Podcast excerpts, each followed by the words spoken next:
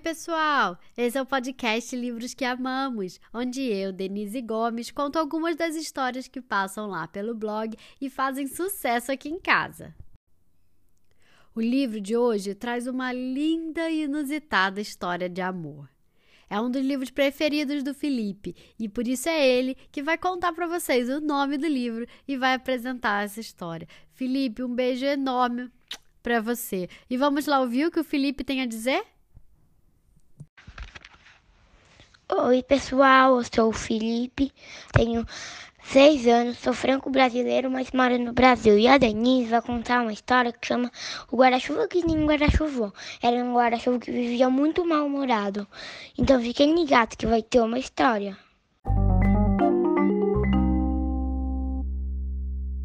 Num dia de chuva é que a gente percebe quantos guarda-chuvas existem neste mundo centenas, milhares, milhões de todas as cores, de todos os jeitos: vermelhos, amarelos, pretos, brancos, transparentes, listrados, xadrezes, com zigue-zagues, com bolinhas, sem bolinhas. Olhando de cima, a gente nem vê as pessoas debaixo deles. Só vê uma multidão de guarda-chuvas indo e vindo, de lá para cá. Parece até que eles têm vida. Claro que eles têm vida. Era uma vez um guarda-chuva preto. Seu nome é Sombrio Soturno da Silva. Ele sempre foi bem vivinho, mas não aproveitava a vida. Passava a maior parte do tempo de cara fechada, fechado num canto, porque vivia de péssimo humor.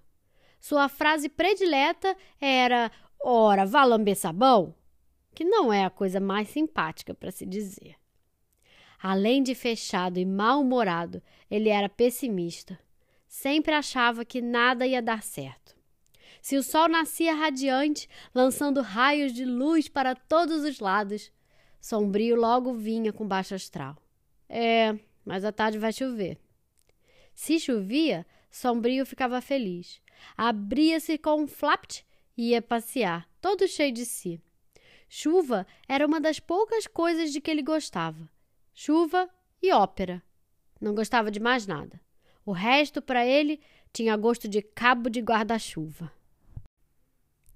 Sombrio era muito metódico. Fazia as coisas sempre do mesmo jeito, nos mesmos horários, sem atrasar ou adiantar um segundo. Todo dia, às cinco da tarde, tomava uma xícara de chá de boldo. Oh, coisa amarga! Mas ele achava que fazia bem ao fígado. Não adiantava oferecer um chá mais gostosinho. Queria boldo e pronto. Melhor nem insistir para não ouvir uma criação. Muita gente achava que Sombrio sofria de defeito de fabricação. Só atraía problemas. Uma vez se perdeu no metrô e passou dois meses na seção de achados e perdidos. Saiu de lá com reumatismo nas varetas de tanto ficar na mesma posição. Quando melhorou, voltou a ser o que era, um chato de galochas. Ele simplesmente não conseguia ser de outro jeito.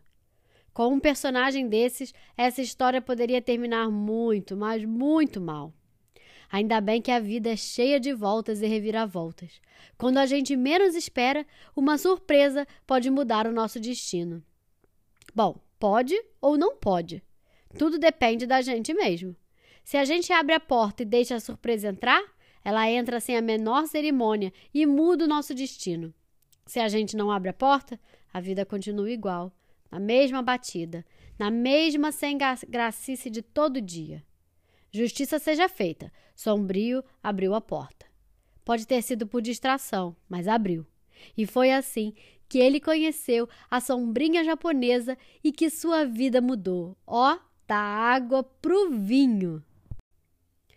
Tudo aconteceu numa noite de tempestade, quando Sombrio resolveu ir à ópera no Teatro Municipal. Ele achou que iam representar a Madama Butterfly.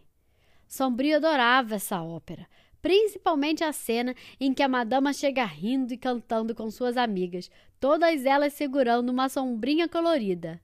Ah, ah, ah, quanto céu, quanto mar. Só que não tinha ópera coisa nenhuma naquela noite tinha um balé japonês inspirado na Madama Butterfly. Ao ver o anúncio no jornal, Sombrio não leu a parte do inspirado, que estava escrita bem pequenininha. Mas foi paixão à primeira vista. A sombrinha era um pouco tímida e, de lilás, ficou vermelha quando lá do palco bateu os olhos nos olhos do guarda-chuva. Como ela enxergou os olhos dele naquela plateia escura, ninguém sabe, até hoje. Já tentou enxergar um guarda-chuva no escuro? Pois fique sabendo que é bem difícil. Mas quem está apaixonado consegue ver coisas que ninguém vê.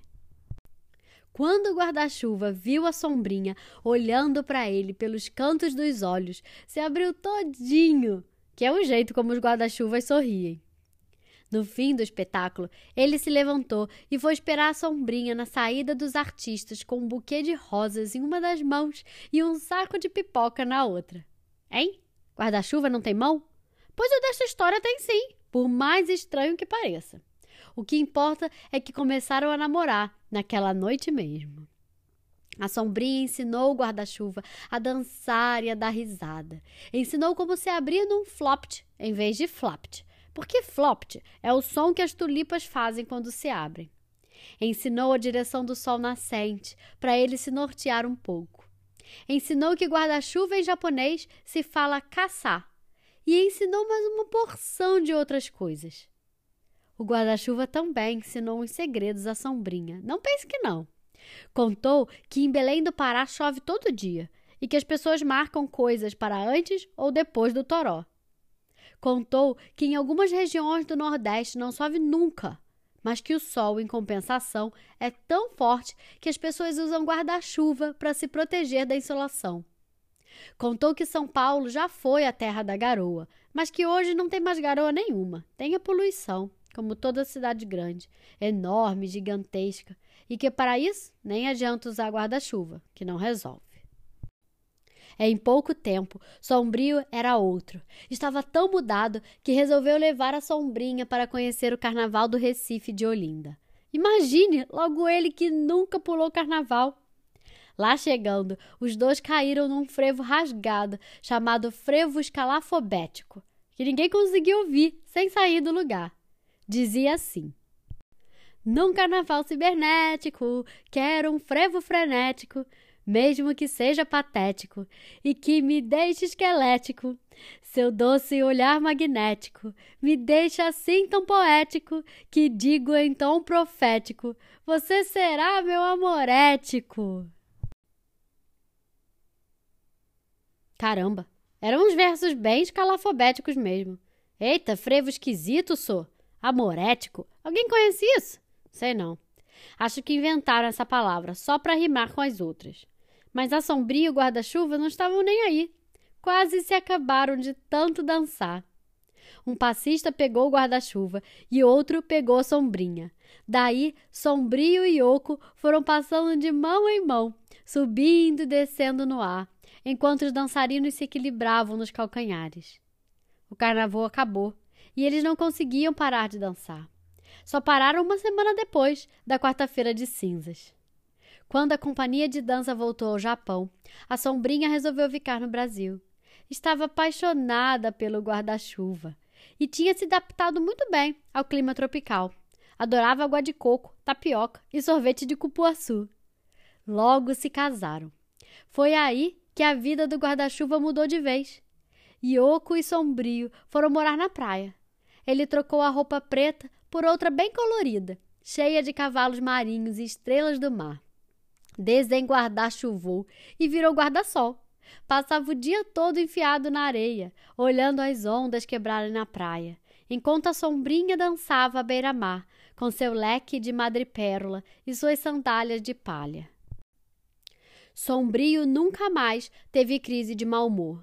Só ficava mal-humorado quando alguém pisava no dedão do pé dele. Como? Guarda-sol não tem pé? Ora, ora, mas Sombrio não tinha mão? Pois quem tem mão costuma ter pé. Pode reparar. A sombrinha e o guarda-chuva tiveram vários guarda-chuvinhas e foram felizes para sempre. Ah, então essa é uma história de final feliz? Claro que é! De amargo já chega o giló, né?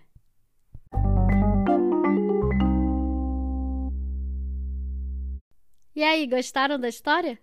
O livro de hoje se chama O Guarda-Chuva que Desenguarda-Chuvou, escrito por Cláudio Fragata, ilustrado por Raquel Matsushita e publicado pela Trioleca Casa Editorial. Se você gostou, compartilhe com seus amigos e me siga lá no Instagram e no YouTube. E fiquem ligados porque semana que vem sai uma nova história. Até mais!